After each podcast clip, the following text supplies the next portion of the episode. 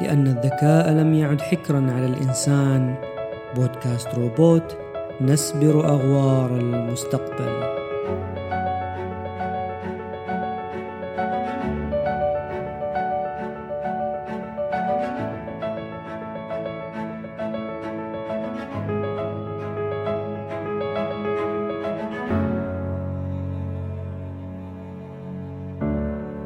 في ظل الانتشار الكبير والمتزايد لتقنيات الذكاء الاصطناعي في حياتنا اليومية من جميع مناحيها الشخصية منها والعملية أو حتى التعليمية أو الترفيهية.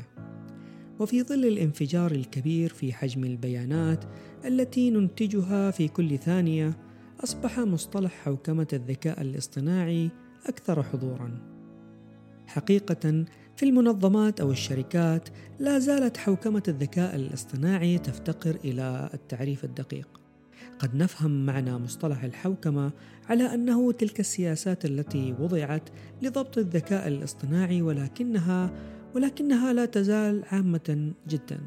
كما أن هناك قلة في معرفة الأشخاص أو الاقسام في المنظمات أو الشركات المسؤولين عن جوانب حوكمة الذكاء الاصطناعي. لا بد من تحديد المسؤولية بشكل دقيق لأن المساءلة أو المسؤولية أو accountability جزء أساسي من الحوكمة. أخيرا العديد من جوانب حوكمة الذكاء الاصطناعي غير قابلة للقياس أو لا يوجد اعتبار لكيفية قياسها وتتبعها بشكل واقعي. تلك العناصر الثلاثة لحوكمة الذكاء الاصطناعي بحاجة إلى المزيد من التعزيز في المنظمات والشركات. لذلك دعونا نستكشف معا حوكمة الذكاء الاصطناعي.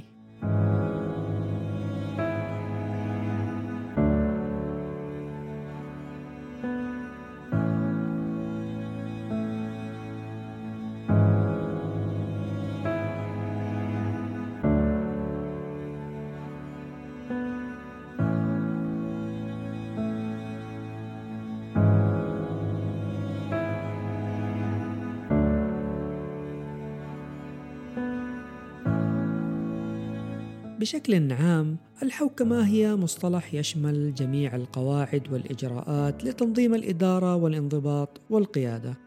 ذلك الوصف تقريبا ينطبق على حوكمة الذكاء الاصطناعي. تتمحور حوكمة الذكاء الاصطناعي على كونها قابلة للتفسير وذات شفافية وأخلاقية. ومع ذلك فإن تلك المحاور الثلاثة قد تعني أشياء مختلفة لكل منظمة. فعلى سبيل المثال هناك فرق بين التعريف الفني والتعريف القانوني لمصطلح الشفافية. فالتعريف الفني سيتضمن تفاصيل حول أكواد البرنامج ومكونات البيانات الفردية والتي قد لا يتضمنها التعريف القانوني.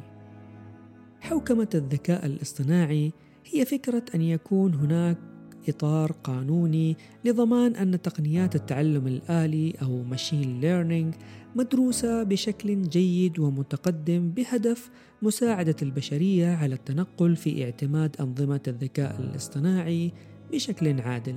ومع ذلك من خلال التعامل مع القضايا المحيطة بالحق في الحصول على المعلومات والانتهاكات التي قد تحدث تهدف حوكمة الذكاء الاصطناعي إلى سد الفجوة الموجودة بين المساءلة أو accountability والأخلاقيات أو ethics.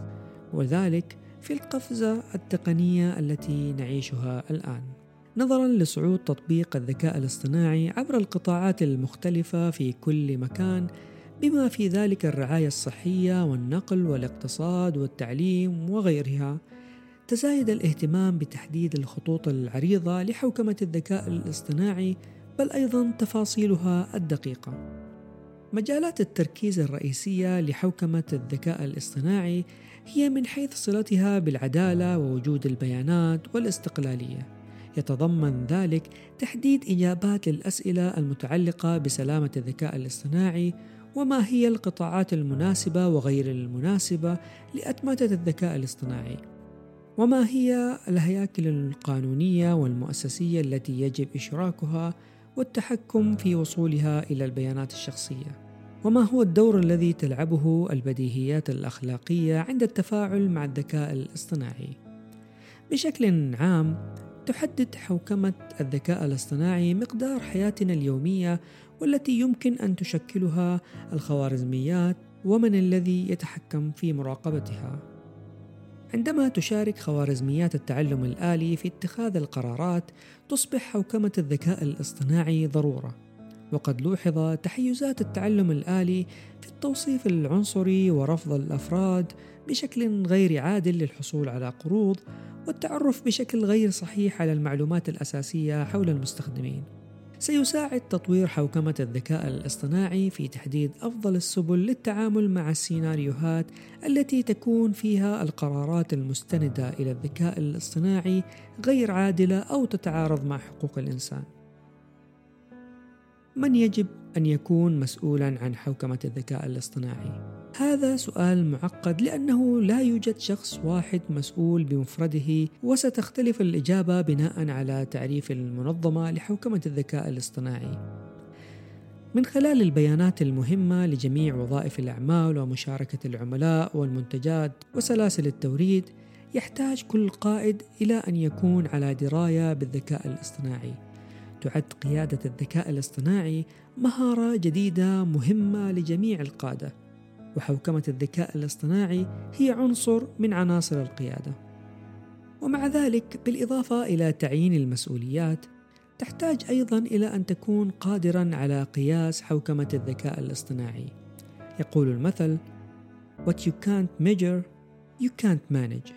أو ما لا يمكن قياسه لا يمكن إدارته. تتجاهل معظم سياسات حوكمة الذكاء الاصطناعي مسألة القياس ولا توجد تدابير محددة موصى بها لحوكمة الذكاء الاصطناعي. سيكون الافتقار إلى هذه المقاييس نقطة ضعف في أي منظمة لأنه لا يمكن نقلها وإدراجها في العمليات والأنظمة والمنصات. سيصبح نشر حوكمة الذكاء الاصطناعي كعنصر من عناصر بيئة البرامج أمرا بالغ الأهمية لجميع المؤسسات.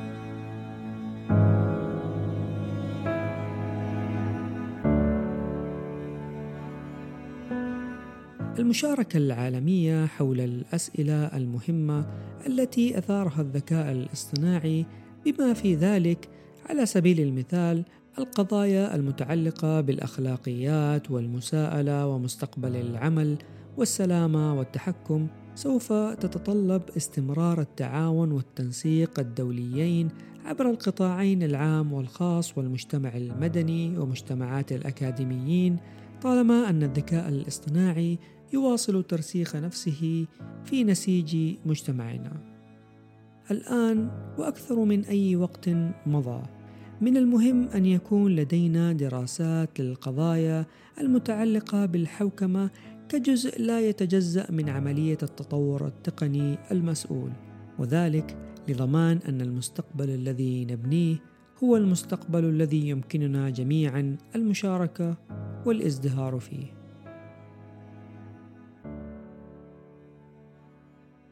في انتظاركم الأسبوع المقبل حتى ذلك الحين استمتعوا بمشاركة المعرفة شاركوا هذه الحلقة مع من تحبون كما يسعدنا سماع اقتراحاتكم على إيميل البودكاست أو حسابات البودكاست على وسائل التواصل الاجتماعي والموجودة جميعها في وصف الحلقة. هذا أحمد وشكرا لاستماعكم لبودكاست روبوت.